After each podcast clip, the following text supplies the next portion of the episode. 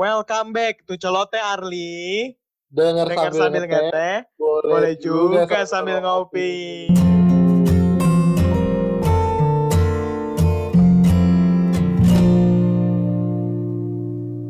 Kepada para mahasiswa.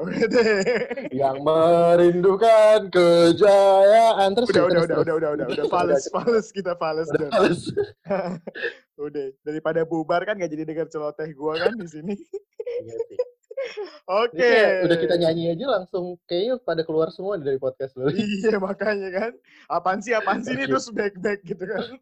Iya, back back back back. Oke guys, sekarang gue sama Daizon, wede. Teman Wede, satu wede. kota asal. wede. Tepuk tangan lu, tepuk tangan. Depok, Depok, Depok. lu masih, Aduh, ya lu masih inget lah ya pertama kita ketemu di Jogja ya parah sih. waktu tes pendaftaran. Gak kenal Iya. siapa, gak kenal siapa-siapa ya kan.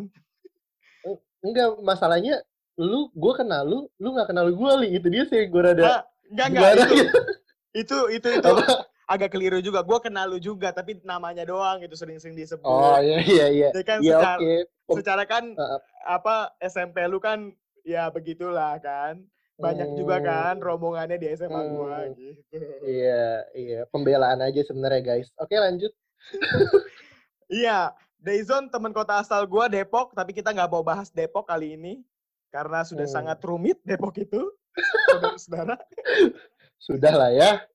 iya kali ini gua bersama Dayzon sebagai salah satu anggota dari komunitas UKDW Bergerak dan juga Aliansi Rakyat Bergerak Yogyakarta gitu ya John ya Iya, gitu deh kurang lebihnya. Iya. Sebagai aktivis kamisan nih. Pokoknya kalau namanya Daizon tuh terkenal ini nih, aktivis kamisan. Enggak, enggak ada. Jadi dia Oh. dia dia kata ibadahnya nggak hari Minggu, ibadahnya hari Kamis. Hari Kamis. Ibadah Kamis, guys. Ibadah Lanjut, Kamis. lanjut. Dulu di SMA, gitu ya, Li. dulu di SMA ibadah? Jumat ya. Dulu iba- di SMA Ibadah Jumat gua di SMA. Ibadah Jumat. Iya, Sekarang geser Kamis ya. iya. Geser Kamis, geser satu hari lah ya. Minggunya jarang. Enggak, deh. Tetap ibadah kok, guys. Bohong guys. Bohong ya? Bohong, guys. Oke John, gue pengen kepo-kepo aja sih apa terkait dengan Mm-mm. apa aktivitas lu, apa yang lu lakuin sebenarnya. Ini kan juga mungkin orang taunya ya sekedar lu turun di jalan gitu, misalnya aksi, kamisan tadi apa tiap jam Hmm. 3 sore biasanya ya, sekitar jam segitu ya. Iya, jam segitu lah. Jam Ah, 4 lah. Ya, jam 4 sekitar-sekitar segitu di Tugu Jogja kah atau di DPRD, ya di DPRD Mm-mm. Jogja atau di kantor-kantor pemerintahan lah gitu. Nah tapi gue mau nanya nih mungkin nih supaya gue juga nggak sekedar asumsi aja kan gitu, lu sekedar turun di jalan. Nah gue pengen tanya dulu nih di awal, apakah aksi-aksi yang lu misalnya lakuin gitu, itu cuma sekedar lu turun di jalan atau gimana John sebenarnya? eh kalau langsung turun di jalan, kebanyakan orang kan mikir gitu ya, gerakan impulsif yang tiba-tiba ada di jalan rame, Hmm, hmm. teriak-teriakan, bakar-bakar Iya, ban bener. gitu kan. Dan mungkin itu Iya. salah satunya gue ya yang mikir gitu ya. Iya, Iya. banyak sih, banyak banget itu. Cuman gini, eh sepengetahuan gue dan setiap aksi yang gue turun, itu tuh kayak gini li kayak apa? Semuanya diomongin baik-baik dan secara demokratis sekali gitu. Ada konsolidasi dulu sebelum turun, ada teknis lapangan dulu sebelum turun ke jalan.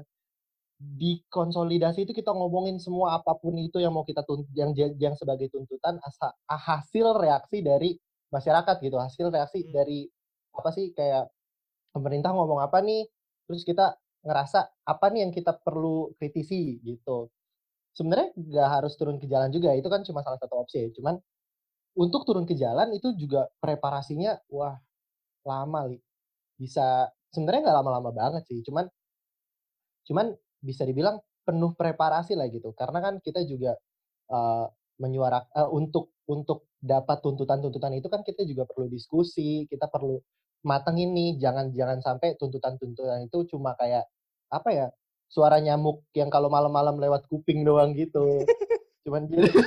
ganggu kan kalau gitu. Iya benar. Maksudnya kayak kayak ya kita diskusiin gitu apa sebenarnya sih yang mau jadi tuntutan kita? Dari situ bukan cuma sampai diskusi aja tapi kita juga bikin kajian yang untuk nantinya landasan kita bergerak nih apa gitu. Jadi jadi ya buat teman-teman yang ngerasa kalau misalnya ini sebuah gerakan impulsif dan segala macam menurut gua enggak gitu. Karena karena ada preparasi yang matang ada wah banyak deh rentetan-rentetannya sampai akhirnya turun ke jalan gitu jadi juga bicara soal data ternyata ya John ya.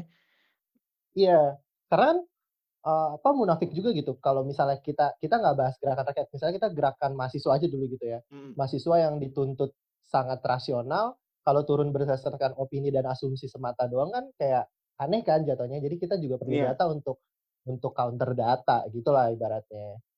Tapi kan biasanya narasi yang beredar nih, oh itu kan cuma hmm. apa tuh cuma opini-opini ya, ya kayak lu bilang lah narasinya kan kadang ya, begitu ya. kan.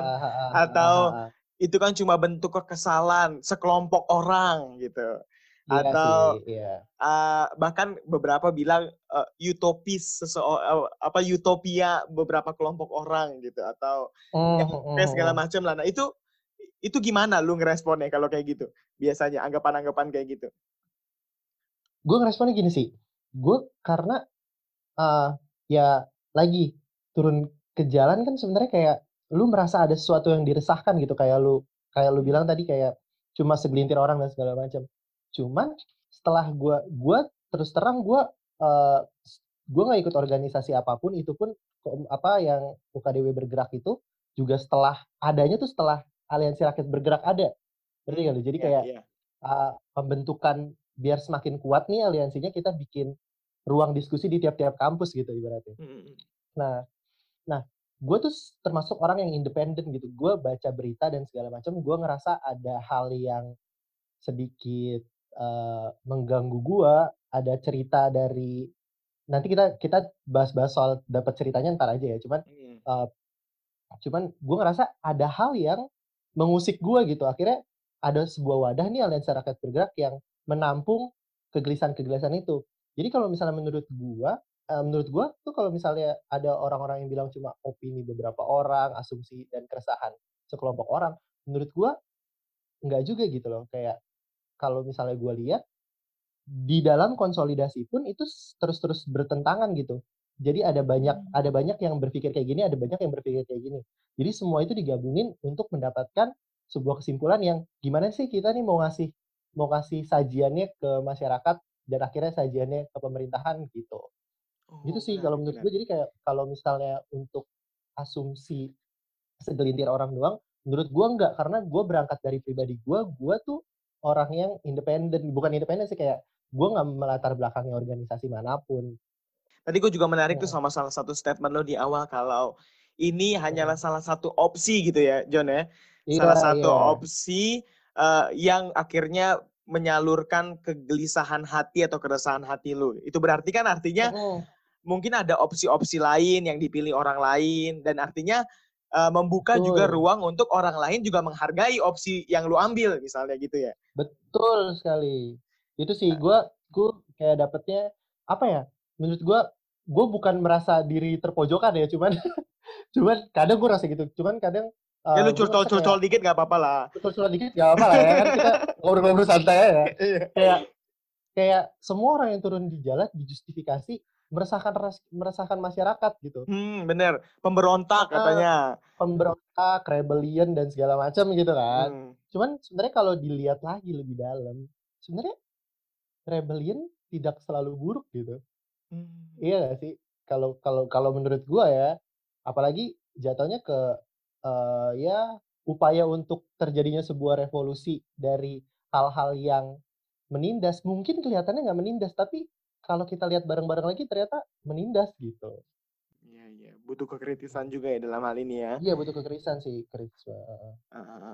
Nah John uh, di di apa di kondisi-kondisi akhir-akhir ini uh, bisa sharingin nggak kira-kira apa kondisi yang membuat lo akhirnya tetap turun ke jalan misalnya atau bukan sekedar turun ke jalan sih menurut gue ya sekarang uh, beraksi atau bergerak gitu apa apa kondisi yang meresahkan lu akhir-akhir ini yang akhirnya membuat lu memilih opsi ini untuk tetap lu lakukan gitu Bisa mungkin kondisi akhir-akhir ini atau mungkin Oh. kondisi yang lu lihat secara lebih umum di Indonesia misalnya.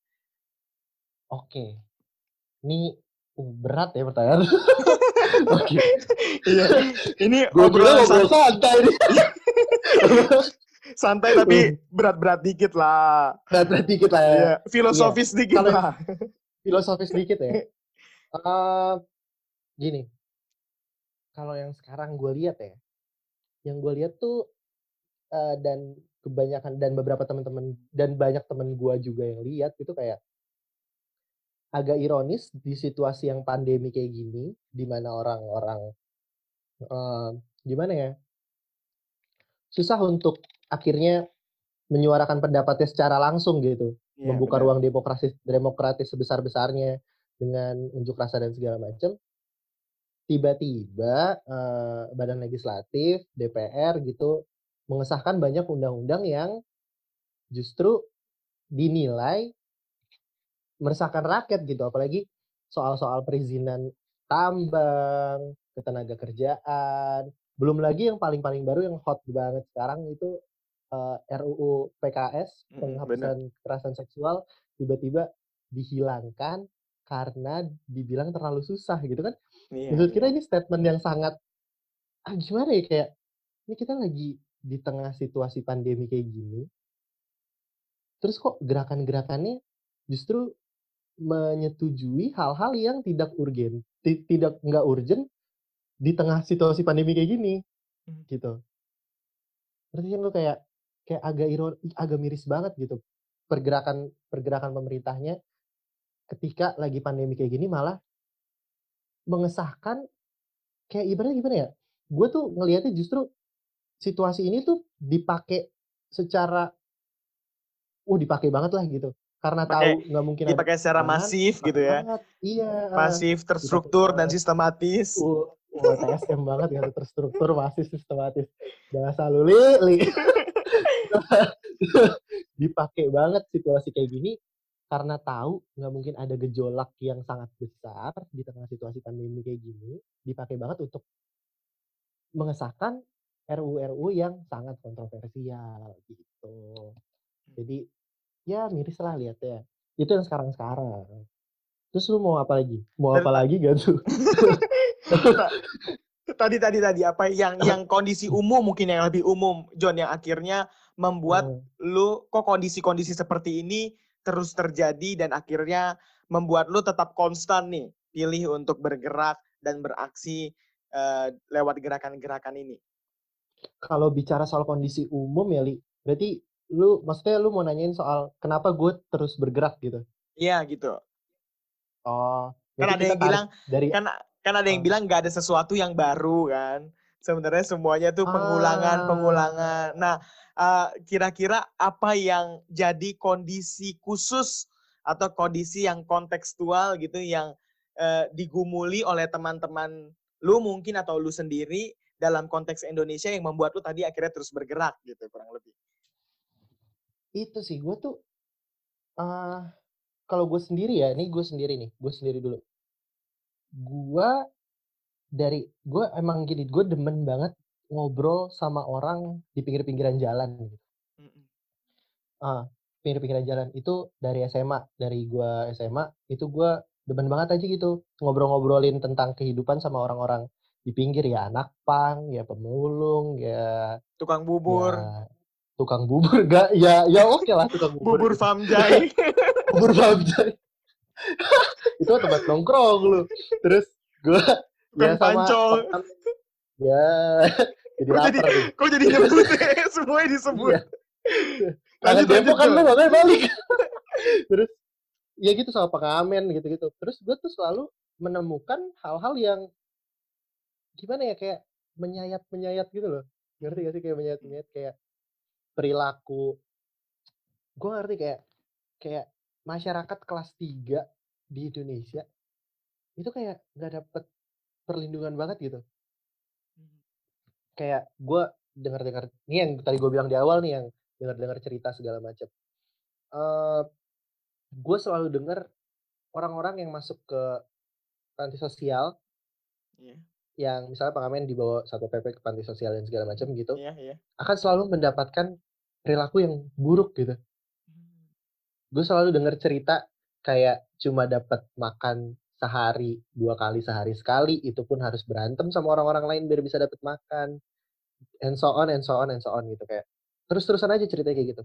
Di situ gue ngerasa kayak kondisi umumnya nih ternyata kesejahteraan itu agak kalau misalnya kita percaya gua gua ini pendapat gua ya, Hmm. kayak kalau misalnya lu percaya akan kesejahteraan lu percaya kesejahteraan nih dipimpin oleh beberapa oknum di atas gitu. Kayaknya mau sampai kapan gitu. Kayak kita juga harus terus memperjuang selama kita ngelihat ketidaksejahteraan orang gitu. Mhm. Kayak kayaknya lu juga harus terus bergerak gitu untuk untuk menyatakan dan mengupayakan kesejahteraan bagi semua orang. Gitu. Itu sih kondisi yang bikin selalu gue bergerak gitu kayak ngerasa kayaknya sampai sekarang pun belum belum selesai gitu masalahnya itu-itu aja itu-itu aja dan kalau kalau semakin kalau kalau tetap diem dan nggak bergerak kayak mau sampai kapan gitu. Gue sih mikirnya gitu, mau sampai kapan kita diem terus? Mau sampai kapan kita ngelihat orang di pinggir jalan kayak gini? Mau sampai kapan kita ngelihat, eee, tindakan pemerkosaan yang disalahin, yang diperkosa, gitu loh kayak mau sampai kapan kita ngelihat, eee iya buruh dengan gaji tidak layak, mau sampai kapan kita ngelihat human trafficking di mana-mana, gitu sih. Kalau misalnya kita diem doang, nggak mungkin terjadi, eh, hal itu terus akan terjadi. Mmm, dari pengalaman-pengalaman itu barulah lu akhirnya memakai pengalaman itu, eee Sebagai landasan gua. eee, sebagai landasan atau, Ah. eee, sebagai kacamata lu mengkritisi sistem atau atasan dalam tanda Iya, kutip kita bisa bilang ya, gitu. gitulah ya, ya ya. Ah, iya iya iya. Tapi Ada kan tukang somai nih, enggak enggak enggak. kok jadi tukang somai? Oh, iya iya iya iya, gue ngerti gue ngerti gue ngerti gue ngerti. Terus terus? Eh, Ijon mana hilang? Iya. Terus terus Lanjut Jon. lanjut. Udah. Nah, tapi kan kalau Hmm. misalnya, apa ya, situasinya yang lu gumulin tadi banyak ya, maksudnya dalam hal ini bisa bisa tadi soal korban pemerkosaan, bisa soal human trafficking, bisa soal kesejahteraan, bisa soal ekonomi, Tambah eee, tambah bahkan lahan kebakar meluas lah, oke macam, luas lah. luas lah. Nah, Heeh. pertanyaan gue nih yang sedikit sedikit apa ya, sedikit bandel nih, maaf-maaf ya. Iya, Kan lu cuma santai. anak teologi, Jon. Iya sih. Iya Iya, kan? lanjut. Maksud gue apa apa. enggak, maksud gue gini, maksud gue Heeh. ada orang-orang yang orang pikir gitu dan menurut gue, gue juga pikir gitu kadang ya, itu ya udahlah itu kan urusannya orang-orang sektor ekonomi misalnya, orang-orang Hmm. sektor, eee, apa, kesejahteraan masyarakat, orang-orang Betul. urusannya ya pokoknya segala macam atau kalau bicara soal sistem itu kan urusannya anak politik gitu ibaratnya. Betul. Nah, ini ini kan yang aneh, anak teologi Heeh. ngapain ngurusin begituan gitu kan, atau Heeh. anak teologi ngapain turun ke jalan, belajarnya aja lu filosofis banget, lu belajar pemikiran tokoh ini, itu, ini, itu, lu nggak belajar sistem misalnya, lu Iya nggak iya belajar nggak belajar perangkat-perangkat hukum misalnya dan segala macam. Belajar sih perangkat Hmm. hukum, hukum Taurat paling juga kan. Itu 10 jadi banyak tuh gue banget. Terus terus. Nah, maksud gua kenapa kenapa Ah. akhirnya lu seorang mahasiswa teologi memilih untuk bergerak melalui opsi ini, Jon? Apakah ada sesuatu yang menggelisahkan lu lebih dari kondisi-kondisi yang lu lihat misalnya mungkin terkait dengan hal-hal yang bersifat spiritual atau hal-hal yang bersifat teologis yang akhirnya juga turut menggerakkan lu dalam aksi-aksi seperti ini? Nah, lu tahu semua orang nanyain ini ke gua, Li. Buat apaan anak teologi ikutan gini-gini, udahlah di gereja aja pelayanan gitu kan. Iya, benar benar benar benar. Nah, jawaban gue selalu gini kayak, emang kayak menyuarakan keadilan bukan sebuah tindakan pelayanan? Kayak apa ya? Ini kalau soal bicara soal dari perspektif kris- kekristenan dan Tuhan kita Yesus Kristus gitu. Dia lahir ke dunia aja tuh, coba gini ya, dia lahir ke dunia, yang seneng siapa? Yang sedih siapa? Yang seneng orang-orang kecil gembala ya. Yang Mhm. sedih Herodes. Nah, Oh, dari iya situ aja kita sih. kayak lanjut. Masuk gak sih? Masuk gak? Iya iya iya. Menurut gue tuh tindakan-tindakan menyuarakan keadilan, ya itu naturnya orang Kristen. Kenapa? Karena Tuhan kita aja dari lahir sampai meninggalnya juga selalu menyuarakan ketidakadilan. Menurut itu yang selalu jadi kayak yang selalu jadi jawaban gue ke orang-orang yang nanya gue ngapain anak teologi ikutan kayak gini-gini. Karena menurut gue ini juga sebuah tindakan yang ya ibaratnya kayak gimana ya? Gue mau kayak Tuhan gue. Gue mau apa yang Tuhan gue lakukan, gue juga ikut lakukan. Apa yang bisa gue lakukan di yang Tuhan gue lakukan juga, menurut gue ini gitu. Ada bersama para korban, ada bersama orang-orang yang tertindas karena narasi dominan yang memang menindas mereka gitu. Jadi kayak jadi kayak apa ya? Wah, kalau kalau kita baca Alkitab lagi kan mungkin kita akan lihat kemahakuasaan Yesus dan segala macam. Tapi kalau kita baca dari sudut pandang yang seperti ini gitu, gue selalu menganggap Yesus seorang demonstran. Ish. Kenapa tuh? Kita ah, gimana ya kayak, aduh, kayak gini gini gini. Pada saat bait Allah yang pada saat dia ngamuk di bait Allah, Mm-mm. gitu kayak ini nih ada ada ada sekelompok orang yang tertindas karena nggak bisa bawa persembahan ke bait Allah mesti beli dari para dari dari orang-orang yang jualan di situ Mm. akhirnya akhirnya disetujuin sama imam jadi ada kong kali kong antara pedagang dan imam. Persembahan cuma boleh beli di pedagang-pedagang itu gitu. Ini kan kalau misalnya orang yang udah punya ternak sendiri dan segala macam dan segala macamnya ini gue baca dari beberapa sumber ya pun- punya ternak dan segala macam dan di- mau dibawa untuk dipersembahkan nggak bisa karena dia harus beli dari pedagang-pedagang ini. Imamnya nggak menyetujui itu sebagai persembahan yang sah gitu. Ini kan sebuah sistem yang menindas gitu ada yang ada yang ada yang tersakiti ya tersakiti ada yang tertindas ada yang menindas gitu. Biasanya seorang demonstran ngapain? Kalau ada yang tertindas dan ada yang menindas. Ya akhirnya dia menyuarakan itu gitu. Menyuarakan ketidakadilan di situ. Dengan ngamuk di bait Allah menurut gue itu adalah sebuah tindakan demonstran. Gitu Hmm. sih. Jadi itu seruan keter ya, seruan akan ketertindasan ya John ya. Apa iya. narasi itu lo lihat? kayak gue selalu ngeliat hal-hal yang dilakukan itu hal-hal yang dilakukan Yesus kayak selalu jawaban atas ketertindasan gitu. Orang lu orang orang apa orang kusta dianggap berdosa dianggap kusta karena berdosa dia ubah. Itu kan sebuah sistem menindas tuh. Dia nggak tahu kenapa kusta tiba-tiba dia dibilang dosa. Akhirnya dia akhirnya si akhirnya si Yesus gitu. Akhirnya Tuhan kita Yesus Kristus. Eh, ini akhirnya mengubah narasi-narasi yang demikian gitu. Orang yang orang yang maaf maaf maaf kata-katanya apa ya kayak punya disabilitas punya disabilitas dari lahir kan selalu dianggap berdosa kan kalau kita Iya. lihat di Alkitab. Akhirnya dia ubah kalau misalnya ada ada dia bilangnya kalau dia- uh, Yesus bilangnya ada pekerjaan Allah yang mau dinyatakan di dalam orang-orang ini. Gitu-gitu kan kayak menurut gue dia selalu berpihak pada orang-orang yang mengalami ketidakadilan gitu jadi gue selalu ngeliat Yesus seorang yang memperjuangkan keadilan dengan cara-caranya dia gitu wah aktivis banget dah kalau Yesus di mata gue dia aktivis banget Menarik, menarik, menarik, menarik. Ini terkait gambaran lu tentang Yesus artinya ya kalau bicara Iya, soal keteladanan. gambaran ah, ah, betul betul betul Mm-mm. Tapi kan akhirnya gini John, banyak orang yang mikir Hmm. kan Yesus itu kan yang penting menyelamatkan kita. Menyelamatkan kita Hmm. dalam artian membawa kita masuk ke surga yang baka. Sehingga ketika Surga. kita meninggal kita bisa menyanyi dalam rumah Bapakku banyak tempat. itu, iya kan? Nyanyi lagi ya kan? Iya iya iya nyanyi lagi gitu. Udahlah, udahlah Nah. gue keluar aja lah. Nah, itu gimana, John? Kan katanya Hmm. Yesus tuh ya oke lah segala keteladanannya di dunia, tapi kan yang lebih penting adalah keselamatan yang dijanjikan. Hidup kekal, rumah Bapa di sorga. Nah, khotbah kan gue ini sekarang nih. Nah Wah, iya. bisa multi talent ya, bisa nyanyi, bisa khotbah. nah, Ya udah gila, udah, udah pas banget lali. gimana menurut lu soal ini? Tapi kita selalu berdoa apa? jadilah kehendak-Mu di bumi seperti di sorga. Mmm.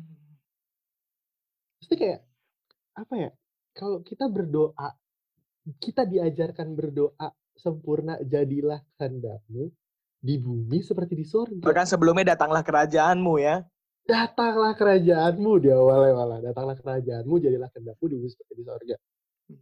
Berarti yang kita harus lakukan apa sih? Apakah kita harus terus memperharap berharap dan berdiam diri dengan terus ber terus berdoa, terus-menerus, apa ya, gue nggak nyalahin orang berdoa, maksudnya kayak, ya udah yang dilakukan cuma berdoa, eee, ya berserah penuh, nggak ngapa-ngapain Dan nanti tunggu dijemput. dan nanti tunggu dijemput, gitu. Sementara kita selalu berdoa, "Datanglah kerajaan-Mu, jadilah kehendak-Mu di bumi seperti di sorga." Gitu, kayak menurut gue kita nggak usah terlalu ngomongin apa yang akan terjadi pada kita nanti, gitu. Itu sudah kita percayai banget, gitu. Mmm. Permasalahannya, ini loh, yang mau kita ya jeleknya gini, yang mau kita tinggalin entar, bakalan gimana? Apakah yang mau kita tinggalin nih, di bumi ini nih, kan entar katanya kita diang katanya lagi, maksudnya kayak entar entar kita ya dipanggil menuju sorga dan segala macam. Tapi yang kita tinggalin akan tetap tetap kayak gini, apakah Yesus dinyatakan di sini. Maksudnya kayak, apakah situasi Yesus yang menjadi raja, Allah yang menjadi raja, terjadi di muka bumi ini kalau kita cuma diem dan berharap kita masuk surga? Mhm. Gitu sih. Apakah situasi kerajaan Allah di mana dunia ini penuh keadilan, dunia ini penuh kesejahteraan, terjadi gitu, kalau nggak diusahain. Menurut gua sebagai pengikut Kristus, yang berdoa, "Datanglah kerajaan-Mu, jadilah kehendak-Mu di bumi seperti di sorga," turut mengupayakan kerajaannya di bumi. Gitu sih kalau menurut gua. Mmm. Atau jangan-jangan sorga itu ya bumi ini, gitu ya? Nah, Bandar-bandar iya bisa jadi gitu kayak kayak atau jangan-jangan Tuhan mau kita menjadikan bumi ini jadi surga, gitu kan? Surga dalam tanda kutip ya, bukan surga Iya, yang bayangan Iya. tadi, apa, bayangan-bayangan tadi. kayak sungainya deras, airnya jernih, Dipenuhi bidadari. dipenuhi bidadari, jalanannya emas gitu, bukan gitu ya Jalanannya berarti ya? emas. Menurut gua sebuah terlalu amat mewah lah untuk surga yang diciptakan oleh Tuhan kita, yang selalu bersama orang-orang kecil. Konsep surga yang kayak gitu. Gitu. Yang bahkan datang dalam palungan. Mmm. Itu. Kau Yesus Yesus. Raja Mahakaya, kau jadi miskin bagiku, tuh kan. Kau jadi miskin bagiku kan. Ya ampun nih gua ini banget ya, Saipul Jamil ala Kidung Jemaat ya. Kalau penyanyi itu juga Li, ya Mbak, "Ku ku sampaikan kabar baik pada orang-orang miskin, pembebasan bagi orang yang ditawan," Ya, ya kan? jika padaku Nah. ditanyakan ya. Yoi. Oh, gue jadi gue jadi keinget tuh sama teks itu ya, Jon, apa yang juga akhirnya jadi sebuah visi gitu ya, kurang lebih visi Yesus dalam Oh. menjalani pelayanannya di dunia. Itu kan Apa juga tuh? berhasil dari teks Lukas 4 ayat 18 sampai 19. Yesus kan ketika di bait Allah waktu memulai pelayanannya, dia kemudian baca, eee, salah satu nas dari kitab Nabi Yesaya seperti ini, "Roh Tuhan ada padaku, oleh sebab Ia telah mengurapi aku untuk menyampa menyampaikan kabar baik kepada orang-orang miskin, dan Ia telah mengutus aku untuk memberitakan pembebasan kepada orang-orang tawanan, dan penglihatan Mmm. bagi orang-orang buta, untuk membebaskan orang-orang yang tertindas, untuk memberitakan tahun rahmat Tuhan telah datang." Tuhan kita adalah Tuhan-Tuhan ora Tuhannya orang-orang kecil. Jadi kenapa kita selalu berdiam diri dan tidak pernah memihak kepada orang-orang kecil, gitu. Agak salah kalau kita menyembah Tuhan yang kita sembah sekarang, sementara Tuhan kita memihak kepada orang kecil, tapi kita nggak memihak kepada orang kecil. Gitu sih kalau gua, itu yang terus terus menerus ada di pikiran gua, sehingga gua ya melakukan hal-hal yang tadi kita omongin. Artinya, Mhm. apakah lu juga menghayati bahwa kerajaan Allah yang dinyatakan Yesus itu bukan suatu kerajaan yang, apa ya, Jon, menurut gua, kerajaan yang penuh dengan kekuasaan gitu, kerajaan yang dalam artian kingdom gitu kali ya, kingdom of God Mhm. gitu, yang suatu saat kita akan menang, kita akan jaya, kita akan menjadi anak raja gitu. Seperti itu atau Mhm. gimana? Ya, kalau yang selalu gue pikir kalau kita menang, kita jaya, berarti ada yang kalah. Dan kalau misalnya ada yang kalah, apakah yang kalah mengalami ketidakadilan? Kan pasti kayak gimana ya? Menurut gue bukan konsepnya bukan kerajaan Allah yang harus kita menangkan, tapi kerajaan Allah yang harus kita upayakan. Situasi di mana Allah yang bukan memilih gimana situasi di mana sifat-sifat Allah semua ada di dunia ini gitu. Apa yang dilakukan dan diupayakan oleh Yesus Kristus pada saat ia datang ke bumi tercipta sepenuhnya. Menurut gue gitu sih. Dan di dalam visi akan kerajaan Allah itu atau di dalam visi akan keselamatan Allah yang holistik itu kita Oh. dilibatkan. Itu uniknya. ya. Nah, itu yang unik. Itu yang selalu jadi unik. Kita harus melibatkan diri dan di, memang dilibatkan oleh Tuhan dalam kerajaannya. Iya, iya, iya. Dalam hal ini berarti kita bukan cuma diutus untuk dalam tanda kutip penginjilan gitu ya. Bicara Betul. soal hal-hal yang sifatnya spiritual. Gue inget nih salah satu kata Kak Stella, Stella Patitelohi, Hmm. yang sempat ia Hmm. sebut dalam satu semiloka eh, tema tahunan gereja kita ya kan, GPIB. Hmm. Nah, dia dia sempat bilang begini, Apa? damai sejahtera itu bukan cuma sekedar soal saya menyapa orang lain dan orang lain merasa tersapa. Tapi damai sejahtera itu adalah soal memberi makan orang lain atau menjadikan Nah. orang lain kenyang. Nah, itu sih, itu. Itu itu benar banget sih. Iya ya, kesejahteraan yang bukan cuma emosi, spiritual, tapi juga fisik dan material. Betul. Gitu kurang lebih. Kurang lebih gitulah. Keren-keren nih gambaran yang baru nih buat gue John menurut gue. Tadi Yesus sang demonstran lah. eh itu itu gambaran yang liar, tapi ya Liar sekali. menurut gue ya kalau lu maksudnya kalau lu tadi mencoba untuk menyampaikan beberapa narasi Alkitab ya Alkitabiah juga sih gitu. Kita biasa sekali. Ya benar. Liar tapi sebenarnya kalau kita hayati sungguh-sungguh justru malah memberdayakan menurut gue sih. Iya sih. Iya, ya gitu sih gua. Gue juga selalu mikir apa ya? Narasi-narasi yang demikian tertutup jauh gitu dengan narasi-narasi Tuhan kita Tuhan yang kuat, Tuhan kita Tuhan yang megah, Tuhan kita maha kaya. Gitu sih. Jadi narasi-narasi yang demikian perlu juga diangkat ke, ke permukaan.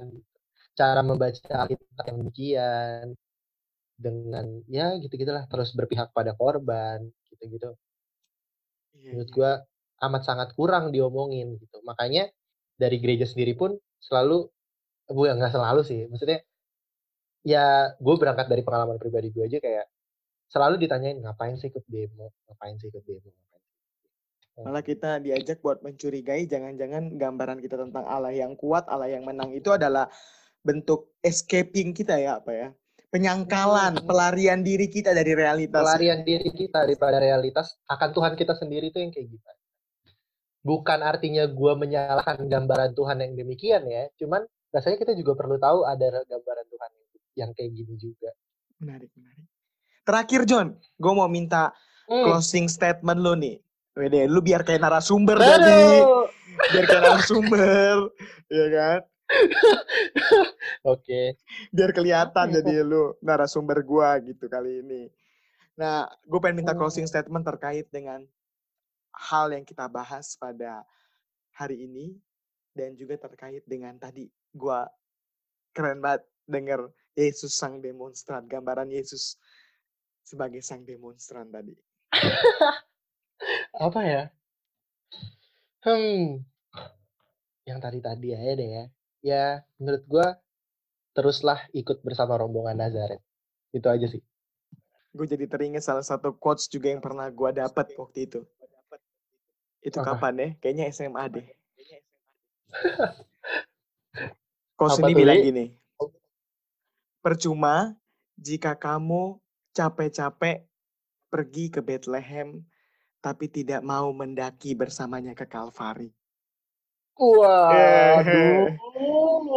Kenapa tuh dia bisa sampai Kalvari, Arli? Iya, iya. Artinya realitas penderitaan tadi realitas apa ketidakadilan itu perlu kita lihat setidaknya ya dalam hal ini Iya betul. masalah tadi apa yang mau lu lakuin itu opsi gitu dan Mm-mm. turun ke Apa jalan mungkin jadi salah satu opsi tapi Menurut gue yang paling efektif itu makanya gue turun ke jalan. Tapi opsi lain juga banyak. Yang pan, yang penting terus upayakan keadilan. Itu sih. oke keren banget thank you John buat obrol-obrolnya pada eh nggak boleh obrol-obrol kok gue lupa mulu ya Nggak boleh celote-celote Ah, Celoteh, celoteh. iya Oh jadi tadi gue udah ngobrol santai salah ya? Harusnya celoteh salah santai. celote santai Celoteh Ma- santai. Marknya itu marknya brandnya itu celote Marknya itu ya. Iya. Brandnya itu celoteh. Nah, thank you banyak Celoteh Arli. Iya. Oke. Thank you banyak John. Salam buat seluruh warga Depok dan juga wali kota Depok tercinta. Tercinta Itu- sekali. Ditunggu balik ke Jogja Istimewa. Secepatnya ya, semoga lancar-lancar. Oke, makasih semua yang udah mendengarkan. Kiranya kita terus menyatakan keadilan dan mewujudkan kerajaan Allah di dunia ini supaya akhirnya di bumi seperti di sorga.